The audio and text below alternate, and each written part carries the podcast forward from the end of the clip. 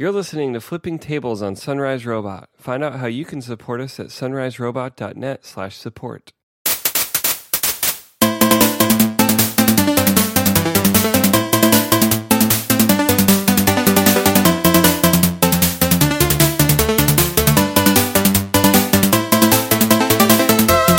Hey, welcome to episode 141 of Flipping Tables. I'm Michael Edwards, And I am David Lyons. And we got a little follow up. Yeah. See, I should have totally brought this one in because I think I own like all of the follow up. um, so yeah, I I actually went through my notes like a responsible podcast host and a few of my uh, favorites from when I was out of of crazy things you guys said I was off doing. Um, I think my number one favorite was that I was in Azkaban. Just because, like, I was in London when I heard that, and I was like, haha, I'm as close to Azkaban as I've ever been. If, if you can be closer to a place that doesn't exist, hey, hey, now, hey, you just you just quit crapping all over my dreams there. I guess you're closer to Narnia too. Yes, I see. This is a weird part of wanting a fictional universe to exist because if you want Harry Potter to be real, you also want like Dementors to be real and Azkaban and like all of the badness, Wizard Hitler. Um, I liked uh, waiting in line for the iPhone Seven, especially because at that time I was like anxiously waiting for the the Pixel to be released. So I was like, okay. Um, Justin specifically, you monster, said that I was off somewhere uh, reconsidering Ender's Game as a film and, and contemplating the quality of it. So he can go to hell. Man, I haven't thought of that movie since we. It was like episode one. Yeah, because there's nothing good to say about it. It was a dumpster fire. Oh, like most things, it wasn't that bad. no, I just it. I normally do a really good job of separating books from their their movie adaptations, but I just can't forgive that movie for some reason. And then uh, I think the absolute one that made me like spit out my pint, like like actually kind of choke on what I was eating was that I was following Nickelback on tour. just because I mean I I don't particularly hate Nickelback, but I have been awash in the cultural hate for them. like how everyone just it's like cool to hate them. So that that one caught me off guard a little and bit. we actually checked, and they are touring Europe. So I'm glad your absurd uh, ramblings were backed by possibility. Oh, he's in London. He might really be at Azkaban. Oh, wait, make sure Nickelback is actually touring before we say anything about Nickelback. Uh, the best comedy has some truth to it that people react to. That's fair. Um, another thing is uh, during our summation, not summation of the Google event, we completely didn't talk about the the View headset, the Google VR Daydream View. Daydream. Yeah, I, I think it got like a, a half a sentence. Um, but the reason I think it's actually worth mentioning is because one of the things Google is doing to incentivize uh, Pixel pre-orders is if you pre-order a Pixel, and I think this is US only because you know Google, uh, you get a Daydream View headset for freezies. so I'm gonna get one, and I'm I'm like I'm trying not to be too excited, but I'm honestly a little optimistic. Like they put a lot of thought and effort into the design of the headset itself. It has like a little controller so you can play like some simple kind of rudimentary games. It's not going to be the Vive, it's not the Oculus Rift, but I I like Google Cardboard, but the head tracking is just not quite there. Like it gets a little disorienting. So if this is a step above that where I can like walk around Paris or or play like a simple game on the couch or even if it's just comfortable enough to like watch a movie and like a fake theater experience, it's it's only 80 bucks. I mean, I'm getting it for free, which is awesome, but Yeah. you know, for for someone who was willing to pay for it, $80 for like a fake movie theater experience, like that's not that bad. Yeah, I feel like we're like three versions into Samsung's phone VR. I, I think by November or December, you're not even going to remember which drawer you put this thing in. um, which isn't to say that Google's wor- going to be worse at it than anyone else, but uh, I mean, one of the big things that separates phone VR right now is actual true position tracking, which we were chatting about uh, during the week. Um, which is like you know with the Vive, even though it's complicated. You set up these sensors in your room so they can see where you are in relation to where you were one step ago or whatever. Um, but I think that's one. I don't know. It's interesting. I, I, we got to add the the slide I also sent you during the week. But um, what are the ways VR needs to up its game? And I, I think you're right. Like frame rate and graphics and resolution are are all going to have to go up. Um, but you know the other forms of immersion also. Yeah, I mean, there's uh, you know the sound element. Um, I need some kind of smell emitter. Uh, I need an omnidirectional uh, treadmill. Smell-o-vision. yeah, I mean, the, the, and that's why I'm trying to be realistic about what I want out of this. I don't expect this to be like an amazing gaming experience, or maybe even a gaming experience at all. But I mean, as I've said before, I have small children. They go to sleep at weird hours because I'm a night owl and they're small children. So I can absolutely imagine like sitting down on my couch, putting on like my mixing headphones because they're super comfortable and I could wear them for a long time, and then just completely like pretending to be in a movie theater basically and just Yeah. like sitting there and being like oh i'm i'm not on my couch i'm off in some you know theater with a 20 foot high imax screen or like that i don't know if i'm going to do that all the time like it's it's a little difficult at this point to even imagine doing that regularly but it doesn't seem like such a departure that i would be like oh man i don't want to get out the headset and set it all up like one of the things they made a big deal about with the headset is that it recognizes that your phone's in there. It recognizes how to line it up. Like it, it skews the picture on the screen a little bit automatically because there's a sensor inside. It's designed to be comfortable so that you can wear it for an extended period. Like it basically looks like a sleeping mask. Like it's all Yeah. felt and material. Yeah, when I went to the site, it almost looks like underwear. Like Yeah, it's get that, get that your smart header. bra as you get your daydream. Yeah, so I, I'm, I'm, I want this thing to become kind of normalized. Like, I don't know if I'm ready to be the asshole on like public transit wearing a VR headset, but, but w- would you have bought one if it didn't come with your Pixel purchase? I would have tried to seek one out and try it because like the the Google Cardboard, which I did get to try before I bought one, but I mean it was like five dollars. Like the if I never ever use it again, I I got five dollars worth of entertainment out of it, so it's not that big of a deal. This one is seventy nine dollars, but it, I you know you figure if you play two or three games on it, you know, and you, you burn an hour or two, and then you watch a couple of movies.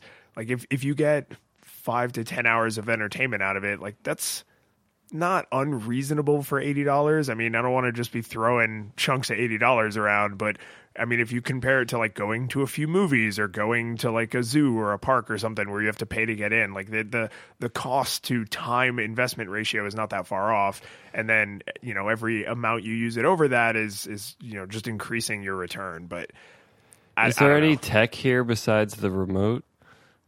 Um, it's made out of very soft materials. uh, I mean, there's I do like they have a page that's like which phones are ready for Daydream, and it's like the Pixel. yes. Get a Pixel. that one buy a pixel buy a pixel right now um there the main thing that they talked about is the sensor in the the like enclosure um because not every android phone is a predictable size right so like the pixel i'm getting is five inches the pixel xl is 5.5 inches so one of the things they're touting is you put your phone in and you close the thing and then they will handle lining up the picture so, I mean, it can't be like completely akimbo and half hanging out of the, the side of the viewer, but the fact that you don't have to like sit there and like inch it back and forth and like try and get it millimeter perfect. I think that if it works right, I think that's valuable because then it's the barrier for me being on my couch with the television on to going to watching that same movie with a giant, you know, smart bra strapped to my face. Like the, the the lower that barrier is, the the better for Google. Eh, no one's going to be thinking about this in a few months. No, I, I'm trying to make have my expectations be reasonable, but I will ask you: uh, Did you look at the colors? Because I, I, Yeah, I kind of want the crimson one. I figure if I'm going to have big stupid things strapped to my face, it might as well be an awesome color. Did you get to pick your color on your free one? Uh, so the way they're doing it is uh, since the thing isn't actually available yet and nobody's Pixel phones have shipped, they sent me a letter saying, "Hey, because you pre-ordered the Pixel, when the Daydream View is ready, we will tell you and then you can pick your color and we'll ship it to you." Okay. So the the order is not even there. I guess there's just like a flag in a database somewhere that says like, "Hey, this guy's going to get one." Someday, soon. Uh, so the other another piece of Google follow up, which I am, I, I'm genuinely in disbelief over this Verizon news. Like, do you do you believe this? This is not believable. Verizon came out with a statement saying, "Hey y'all, if you buy the Pixel from us." You will still get your updates directly from Google. We're not going to stand in the way of any updates. Everything's going to be fine. And then because Verizon is a monster and everyone hates them, the tech press immediately came back with like they just made security updates. This is total crap. Like it's going to be loaded with bloatware. And then Verizon was like, "No, no. What we said was you will get your updates directly from Google, and there's only going to be three apps installed: uh, Verizon Messenger, which is their stupid. Who cares? Um, the Verizon Account Manager, which is reasonable if you're a Verizon customer that you might have that app installed, and then some other thing that is escaping me, but was also fairly innocuous. And then Google made their own statement where they said, yeah, no, those OS updates and security updates are coming directly from us, even on Verizon. And Verizon even went so far as to say the phone that they're selling is the unlocked version. Like, this is unprecedented. This, this It's really sad that this is unprecedented, but yeah, that's good to hear that they're they're coming forward and clarifying this. Um, why did they make it sound so bad at first? Like, how, did they not expect this to be important to, to Android users? I think they just didn't sell it correctly at first. They were just like, "Hey, you're going to get updates directly from Google," and then everyone assumed the worst because it's Verizon, and was like, "No, we've danced with you before, Verizon. We know how much you step on toes." Yeah, I mean, this has been promised before in the for some of the Nexus phones, and it was just like, yeah, no. Yeah. So the the fact that they're saying not just security updates but OS updates, and I mean it's not a written, it's not like they they're contractually obligated to follow through on a blog post comment, but I mean this, this, the fact that they made the statement at all is like this is a really big deal. Well, this reminds me of the in the privacy debates about like the the idea of like security through policy or security through implementation, and it's like who cares what the policy is? Is this set up technologically so that Google does the updates? Then we're fine because that's what matters. Yeah, it's a good point. Like if they if there's any part of the process that's different where they still have to go to Verizon and say like, "Hey, we're going to flip the switch. Everybody else got the updates. Can we now flip the Verizon switch so that Verizon phones get updates?" Like that's going to be a problem, but it it sounds like that's not the case. Like from Google's point of view, Verizon Pixels and non-Verizon Pixels are the same phone. Yeah.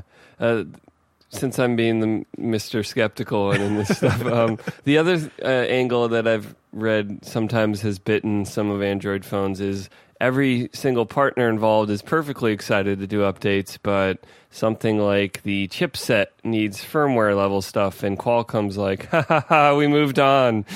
and, uh, you know, that's one vector that could bite Google too, is like, they're they're still using like generic Qualcomm chips, and it's like make your own chips so that not even that can hold you back from updating things. Don't let anything hold you down, Google. yeah, I mean that's I I'm less uh I'm less put out by that because I don't ex- like eventually you will reach diminishing returns on that like I want Google to mine their own aluminum so that they can never have an aluminum shortage and they should go to the desert and get their own sand and make their own glass so that there can never Yeah. be you know glass shortages and I know that's ridiculous but eventually that's the point you would get to like can you really ever control every single tiny tiny part of the tra- the chain where there's nowhere where you're relying on outside Uh, sources don't, don't slippery slope this.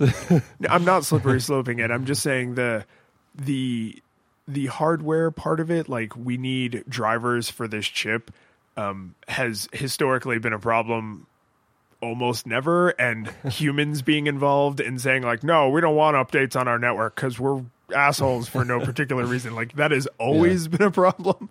So if we can just crest that hill i'll be pretty damn happy. No, this is this is all improvement if they follow through on it. if Um, they follow through. but I mean, this I do this think is, that having Verizon as their first like launch partner with this, and then them agree again, assuming they actually deliver, like this sets the precedent for the other carriers. Like T-Mobile, the super open, hip, modern, cool guy carrier, like they can't get the Pixel next year and be like, oh, but we're gonna have approval over updates. Like Yeah. they can't. and I hope they come to the other carriers sooner rather than later. Um, I think a lot of reg- the kind of regular customer Google wants to face isn't going to want to necessarily do the separate financing. They kind of want to get it from their carrier, and that's just a, a point of sale that's important to be in anyway.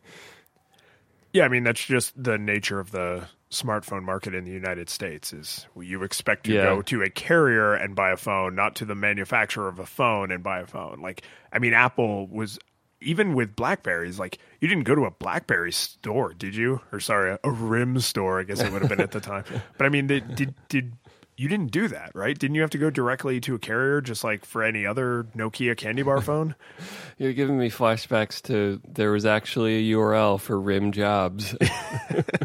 that will never stop being funny. God, what were um, they thinking? Yeah, I mean, I think Apple was part of trying to get that leverage against carriers by having their own retail presence already established. But which I just read they're they're going to be in Macy's, so there's like tiny. It's like Starbucks, like Apple stores are going to be like little tiny things inside of other department stores, even more. So I don't Um, actually want to have this conversation, but that doesn't feel very Steve Jobs. That's not very Raven. It's, it is so not Raven. Well, speaking of like all these good timings for Google, um, is we talked about Samsung last episode, but there's there's some more follow up there too. yeah, they uh they're apparently actually full on no kidding discontinuing the Note 7 from production. There's a full recall like from Samsung as well as the carriers. There's like a full legal, oh my god, please give us back these phones. Um, and th- there's still a lot of debate about how much it's going to cost them because obviously they're not going to make any money selling the phones. Then there's the cost of the recall itself, and then there's damage to the brand. So I've seen numbers as low as 2.3 billion, all the way up to about 17 billion that th- this could potentially cost slash damage them as a company. And uh, one of our, our listeners and supporters, Justin, really believes that I am underestimating the damage that this whole thing is going to do to Samsung. And I just I don't know. I'm I'm unconvinced. Samsung is a gigantic company and consumers are super dumb. I, I mean, do you think this is going to like destroy the Samsung mobile brand, let alone the the larger company? I don't know about the larger company, but I could see it hurting even non Note phone sales because people are just going to go those Samsungs they burn up, and they may not remember anything else. Um, they probably won't remember anything else. and if they're if they have what they you know to the kind of consumer that's like ah just get me one of the big ones like I'll take a fi- large phone, please. if Google gets their together and there's a Pixel within reach, and yeah, the Pixel doesn't have the stylus or maybe some of the other things people like about the Note, but you know, it may just as easy be like, yeah, I'll just go for that one, and that kind of customer will maybe gone on the simple vague story of didn't those like blow up or something?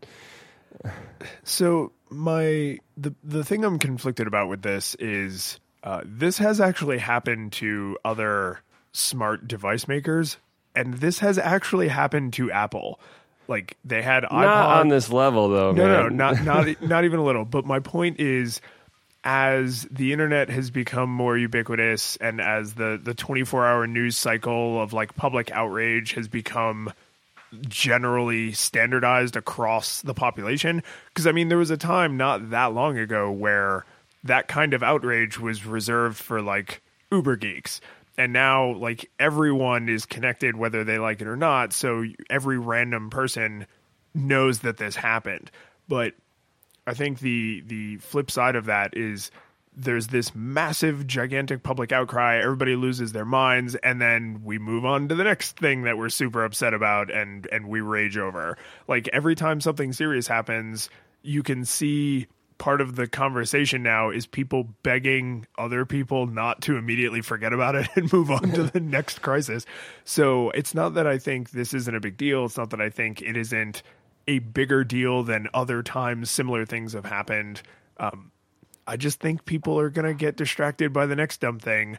And somebody's going to walk into a store on Black Friday and they're going to see the the Schmem Schmung Schmalakshi Schmote Schmevin or whatever they rebrand this as. I think the they, note is gone as a name. It, it probably is, but they're they're going to see whatever you know phone, and they're going to say like, well, that phone from LG is five hundred dollars, but this one from Samsung is on like mega super sale. Weren't these the ones that exploded? It is hundred and fifty dollars off, and then and that's just for the people who even remember. Then there's going to be tons of other people who either Pepperidge hear- Farms, remember? Pepperidge Farms does remember, and they buy LG. but I I don't know. I just like I I kind of like Samsung. I have no like deep love for them, but I just don't see this being like the thing that that kills them. I don't know Well- why. I, it just doesn't strike me as a death blow. Well, I don't know. Anyone's called it a death blow. I just think it's gonna hurt. Um, I think they haven't done themselves any favors because I mean we can rattle off a bunch of you know gates that have hit different iPhone releases. Bendgate, Antenna Gate come to mind. Yeah. Um, Scuff Gate with the iPhone five. Uh, Scuffgate. just that the, the especially the darkest finish would scuff immediately. and Okay. show wear and tear. Um, That, the that jet black iPhone significant than also- the others. and I think what was maybe not so much Scuffgate, but Antenna Gate and then Bendgate. Um, you saw the way Apple handled that, which was some PR magic, um, letting letting. But also, they either they they solve the problem when there is one very quickly, and Samsung appeared to drag their feet in some ways and in other ways they appeared to rush recklessly with their solution and it's like did you really figure out the problem or did you just say yeah we switched battery manufacturers and we assumed that this wasn't possibly some other engineering problem or like it's like you you thought you fixed it in two weeks and could pretend this never happened. You didn't actually fix it, and now it's so much worse. And you've kept the story alive for a month instead of you know what you thought was going to be over. And so it kind of it's it's more than the single news cycle. It's a month of airplanes telling people you cannot use this phone. To the outright the uh, FAA has completely banned the device uh, from ever. You can't even take it with it powered down now. Yeah, that one is that's the one I think is least likely for consumers to associate directly with Samsung because whenever you're on a plane Really? and yes, and but here's why. When you're on a plane and something inconveniences you, I feel like you're going to blame flying, right? Like if you get a bad drink or if there's turbulence, like you don't blame physics when turbulence is there. You're like, "Oh god, I hate flying." And it's like, yeah, but it's not the plane's fault that air exists and you're not moving through a vacuum. Like you you can't this this isn't the pilot's fault. It's not a shortcoming of the plane design. I don't know. I for some reason I just really think people are going to be like, "Oh my god, why do they make me turn my phone off?" It's like they're not going to think, "Why did they not let me pack my Samsung Galaxy Note 7?" Well, I mean, they are calling out that phone by name. It's not just like some phones cannot be. Oh no, they, they totally are. They they and they've been. I've I've been on several flights recently, and they've been quite proper. They've actually said the full like Samsung Galaxy Note Seven. So I, you got to give it to the airlines. They're not trying to make this just about all of Samsung.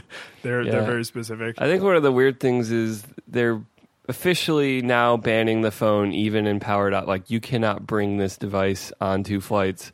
Um, Well, so and it's not just one airline, but one of the weird things is uh, it's not clear how that'll be enforced. Like the TSA is not checking in security lines.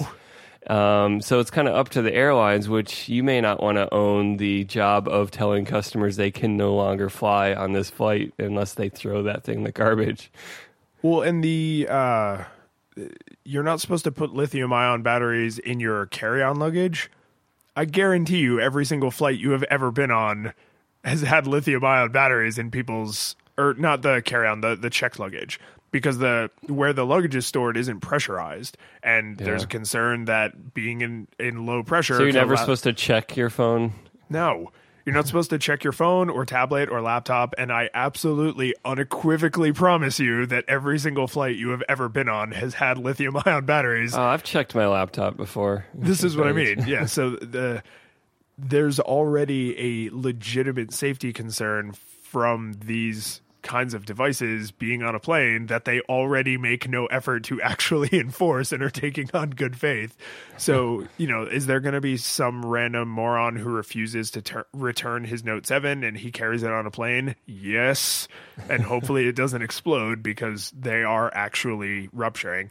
And and this is part of what I think is weird about this. I'm I may or may not find this article and throw it in the show notes which you can find at sunriserobot.net slash flipping table slash 141. Um, but apparently there is some, some, uh, pontification that the reason this phone in particular is having this problem is actually not because of the charging and it's not because of the, uh, the, the, the battery manufacturer.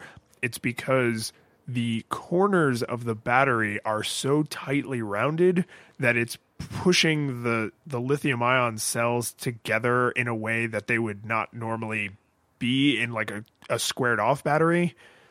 So this is part of Samsung's problem is they didn't figure it out and just tell us. They it's yes. just like wild what like you've left the press with figure it out yourself, make any wild guess you want and write stories about it.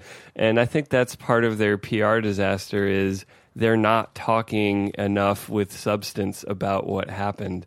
And but yeah, it is interesting that we get to speculate about was it the battery design and the the corners and these different uh, Well, and I wonder mixing. is this that Samsung didn't figure it out and is not trying to figure it out? Did they figure it out and they don't want to tell us because that it's like a problem they can't fix? Like, yep, we made the corners too sharp. Like, we sorry, our our style sheet made those corners too rounded, and now all those batteries are time bombs. Maybe, but it just it doesn't help to. It's like people will believe the worst because you didn't give them anything to think about. Oh, absolutely. Because It's now like Hitchcock look at- horror theory. Yeah, because now any any nerd who has heard this battery story is gonna look at devices with particularly round edges and be like, "Is that phone about to explode?" well, and that's part of believing them when they finally do ship the Note 8 next year or whatever they call it is that trust of do they know what they're doing? Uh, are they or are they just rushing to get the next thing on the market? Um, and I mean, they make some great phones. Like the everyone pretty much says the S7 is an amazing phone. Aside from this blowing up issue, everyone thought the Note 7 was pretty great. Um, and so they they are good at what they do, but this is definitely a kind of a black eye, and you want to restore that trust, and part of that's the transparency. Yeah. So I I do actually have two other things I kind of want to ask you about this. I didn't mean for this to become a whole Samsung thing, but man, it's just it's it's legit interesting. Um, one is, do you think this will spill over to other things that Samsung sells in the minds of an average consumer? Because for this, I am firmly on the side of no. No one is going to avoid buying a Samsung microwave because they heard about the Note 7. No, I don't think so. Okay, so there we're we're in agreement on that. Uh, and the other one is, I think this kind of happened at an interesting time in smartphone design history because I didn't realize the Note Seven is a 5.7 inch device. That is no longer that large. like, like you can get a lot of other devices in 5.5 inches. Yeah, it's the stylus tech stuff. I think people want. No, that's definitely true. But my point is, uh, if this had happened with like the Note 1, that might have set back large screen devices by years because people would have associated like oh you don't want to carry around a giant lithium ion battery in your pocket because it will catch on fire and you'll die but now it's like oh that particular phone sucks but this other phone that is basically exactly like it in every conceivable way this one is fine i mean how big is the the 7 plus Uh, I think the screen's five and a half inch. I don't know about the actual. Yeah, I mean nobody cares about the dimensions unless you're talking about pocket fit. But like five and a half inches versus five point seven is a difference, no doubt. And not having the stylus and, and the digitizer and stuff like that is a difference, no doubt. But I mean, if I was Apple, I would probably be strongly considering making the Apple Pencil work on the iPhone Anniversary Edition because it's like, Yeah. no, do we officially support a stylus? No, but we've put our amazing iPad technology into the iPhone so you can be creative on the go or whatever. Yeah, well, there's no reason they couldn't flip that switch. For I mean, they've been pretty clear about like it's for drawing, it's not navigation. Um, and But I heard a rumor everyone uses it for navigation. that the MacBooks may have be Apple Pencil compatible for little sketches too.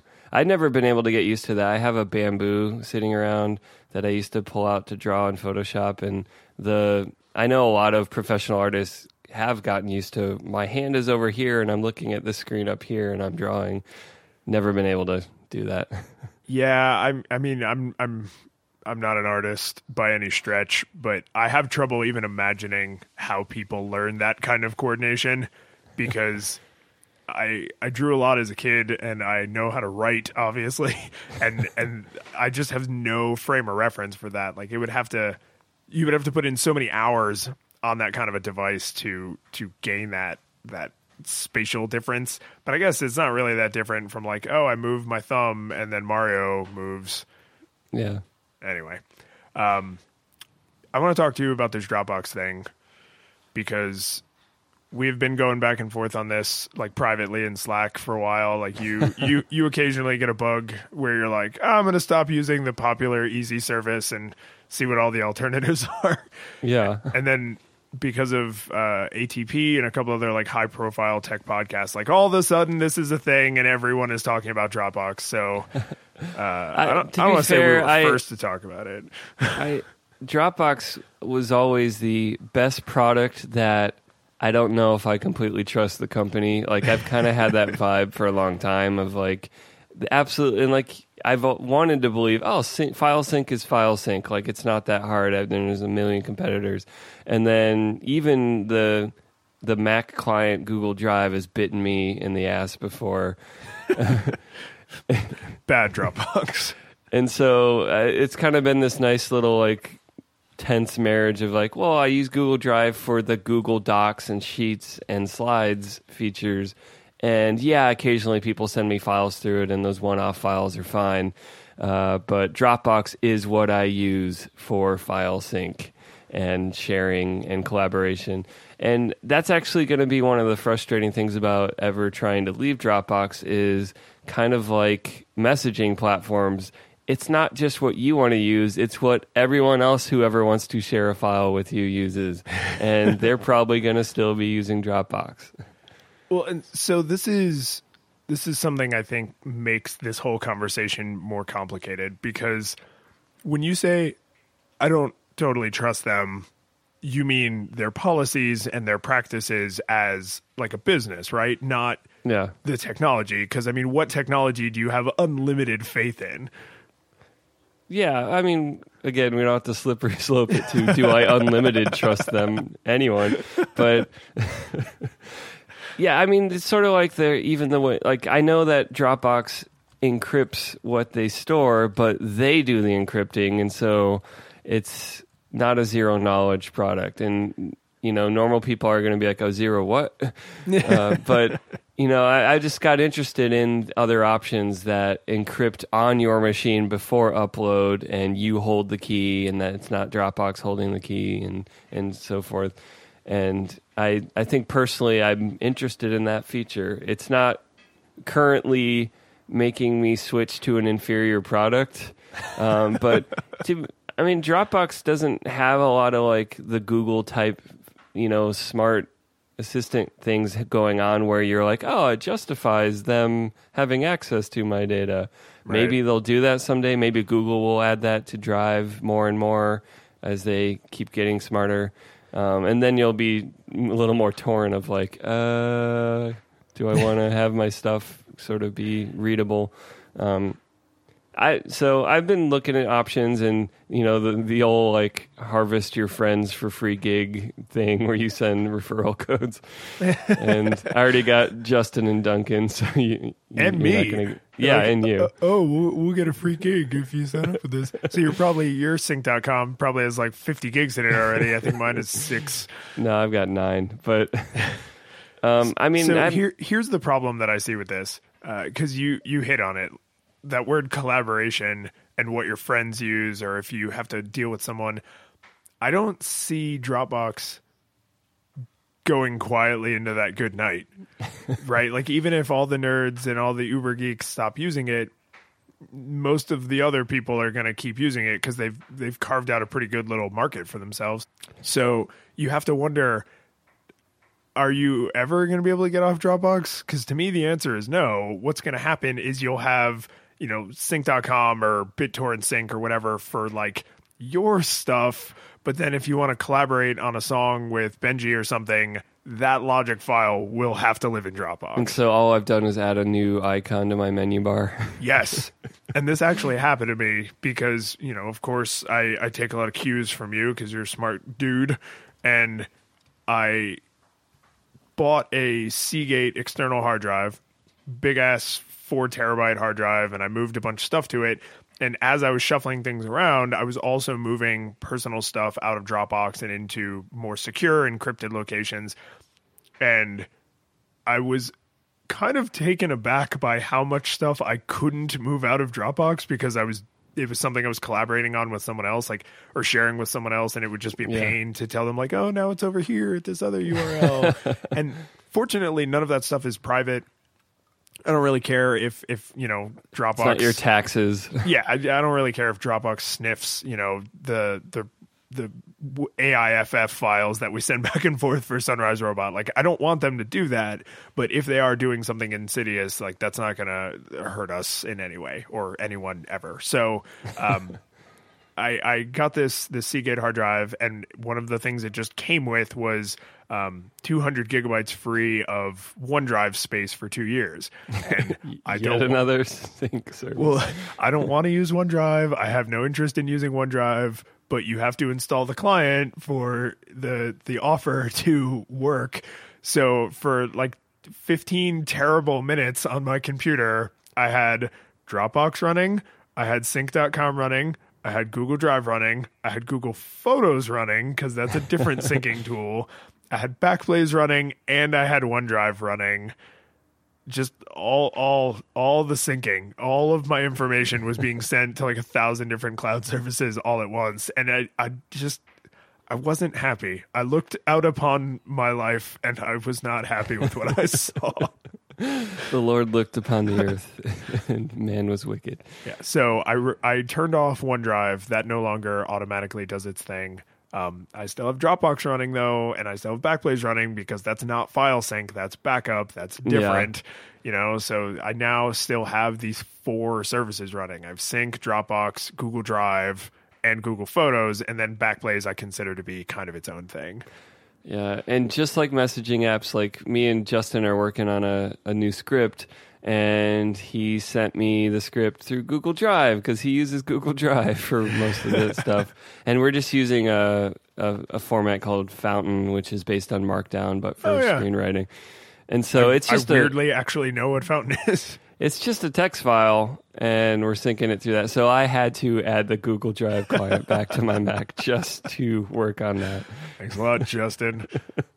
so the this was a little surprising to me because file syncing is actually the thing I get the least out of with with syncing services because I don't have like 10 different machines. And what I realized is what when I'm getting file syncing out of a service like Dropbox, it's not, oh, all of my Macs have this file on it because I don't have more than one Mac.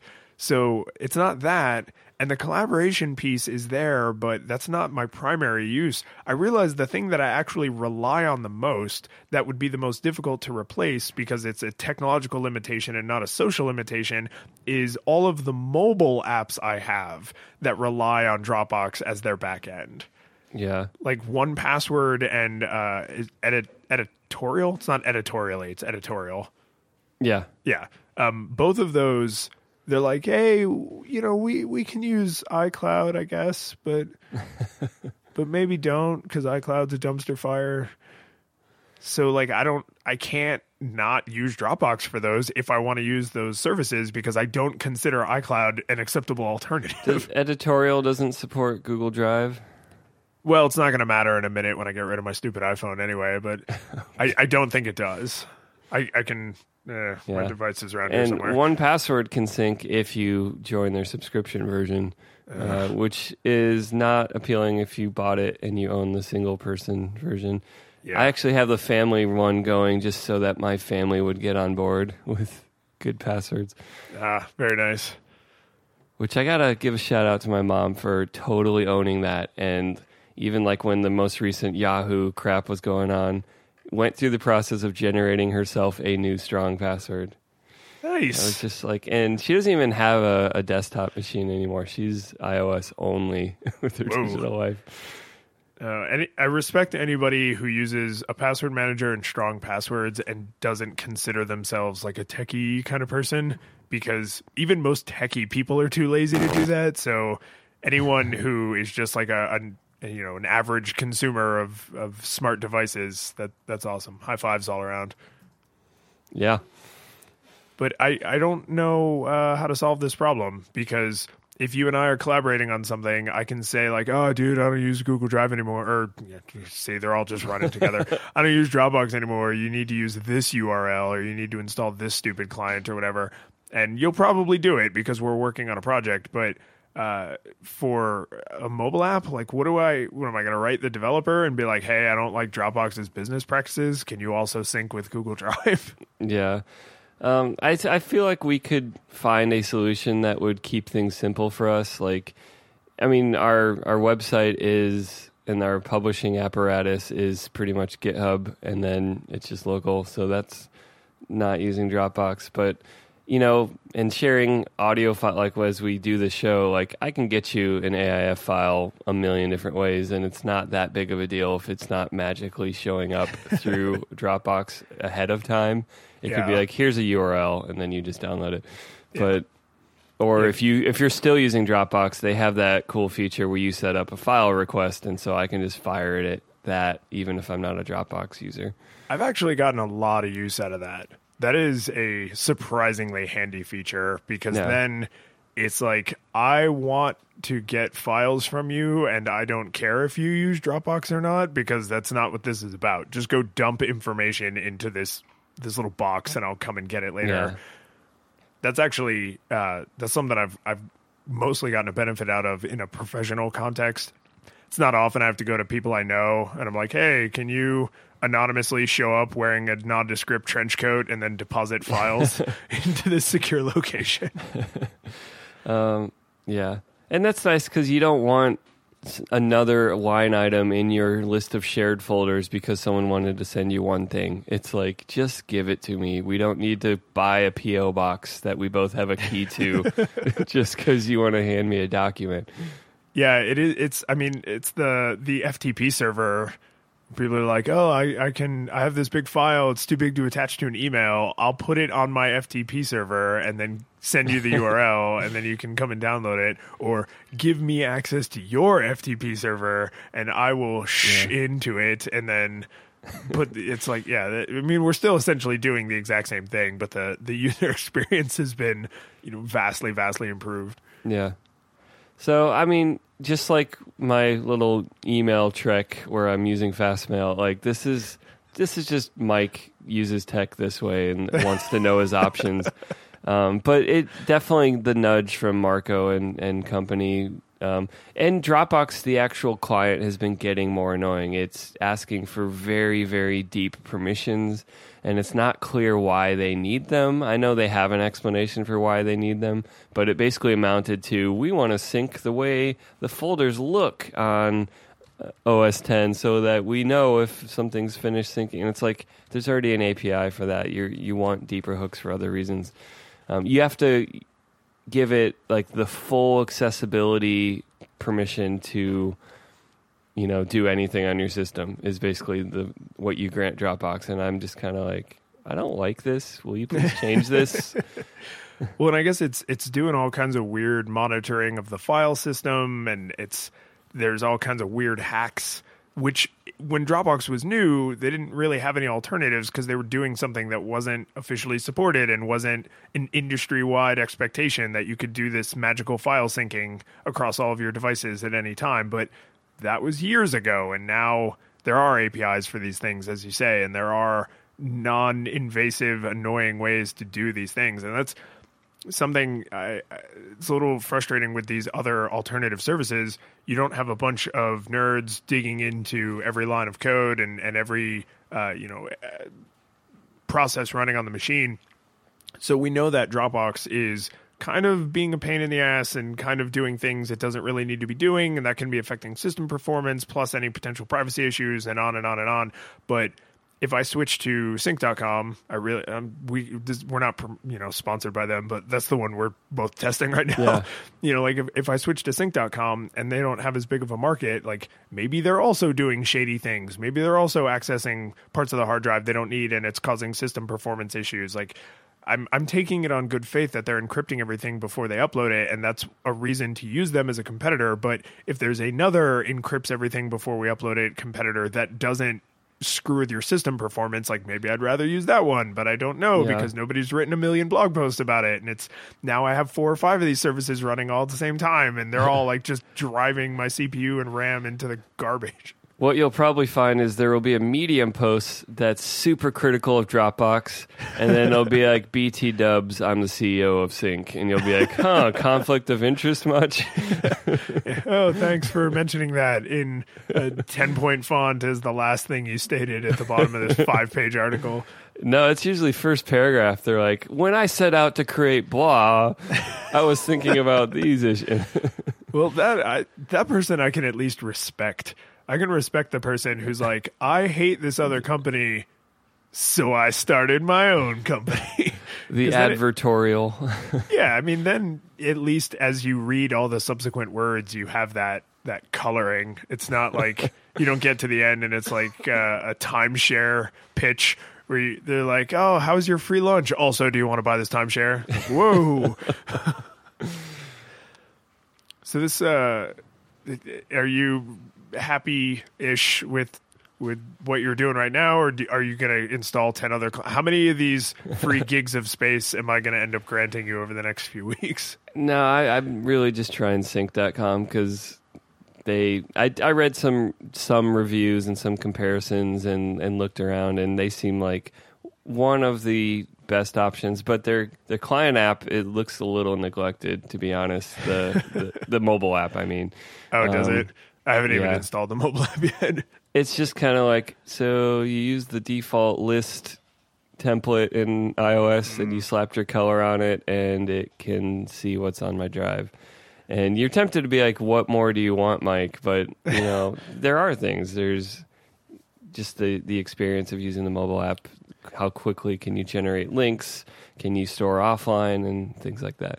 Sure. Yeah. I mean, polish is polish.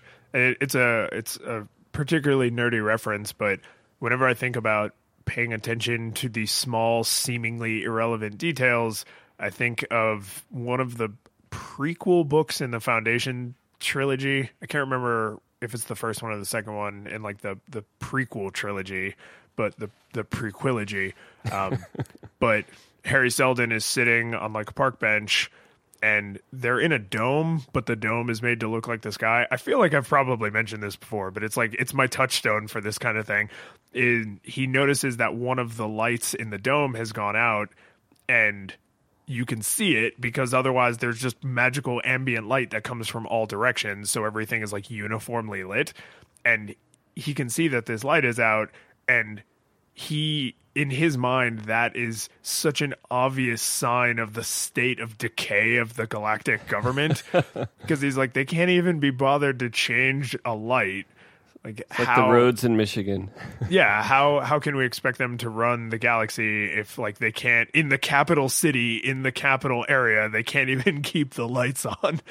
And it, that's dumb but you know with with a, a mobile app you're like oh they just used all the default styling like if you go to a web page and it's black text on a white background and all the font is times new roman like you're gonna notice that and be like you couldn't even use like boilerplate.css like come on You're making me think we got a link to that John Oliver where he made a sexy movie trailer for infrastructure. Did you ever see my- that one? Yes. Uh, no, we'll put that in the show notes. That's hilarious. He doesn't. Bridges, fixing bridges. He, he doesn't do bad work. His that show is just amazing. yeah. All right. Anything else to say about Dropbox? Nah, that's the the jury's still out on this whole thing, but we'll see. Yeah. Okay. You you may now exit the courtroom. Put a bow on it, Mike. All right. Uh, that was episode 141 of Flipping Tables. Thank you so much for listening. As always, check out the show notes at sunriserobot.net slash flipping tables slash 141.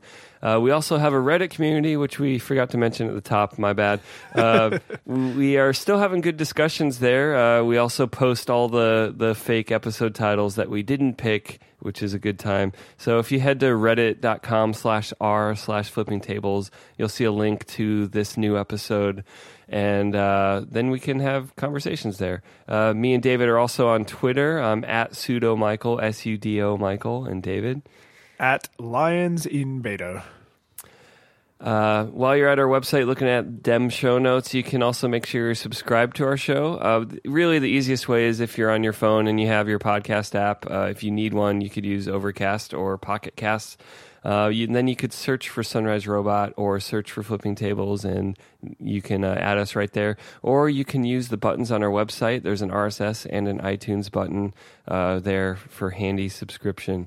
Uh, if you want to support us directly, we you could go to patreon.com slash sunrise robot and pledge actual dollars to us. And uh, we have so much love for our patrons. And depending on the level you support, uh, you might get your name mentioned. So with that, special thanks to Matt Mariner, Sean Byrne, Benji Robinson, Samsung Cunningham 7, Carolyn Kraut, Cliff Lyons, Ida Abramovich, Justin Edwards, Joan Edwards, and Warren Myers. We love you all so much. So so much love. See you next week. See you next week.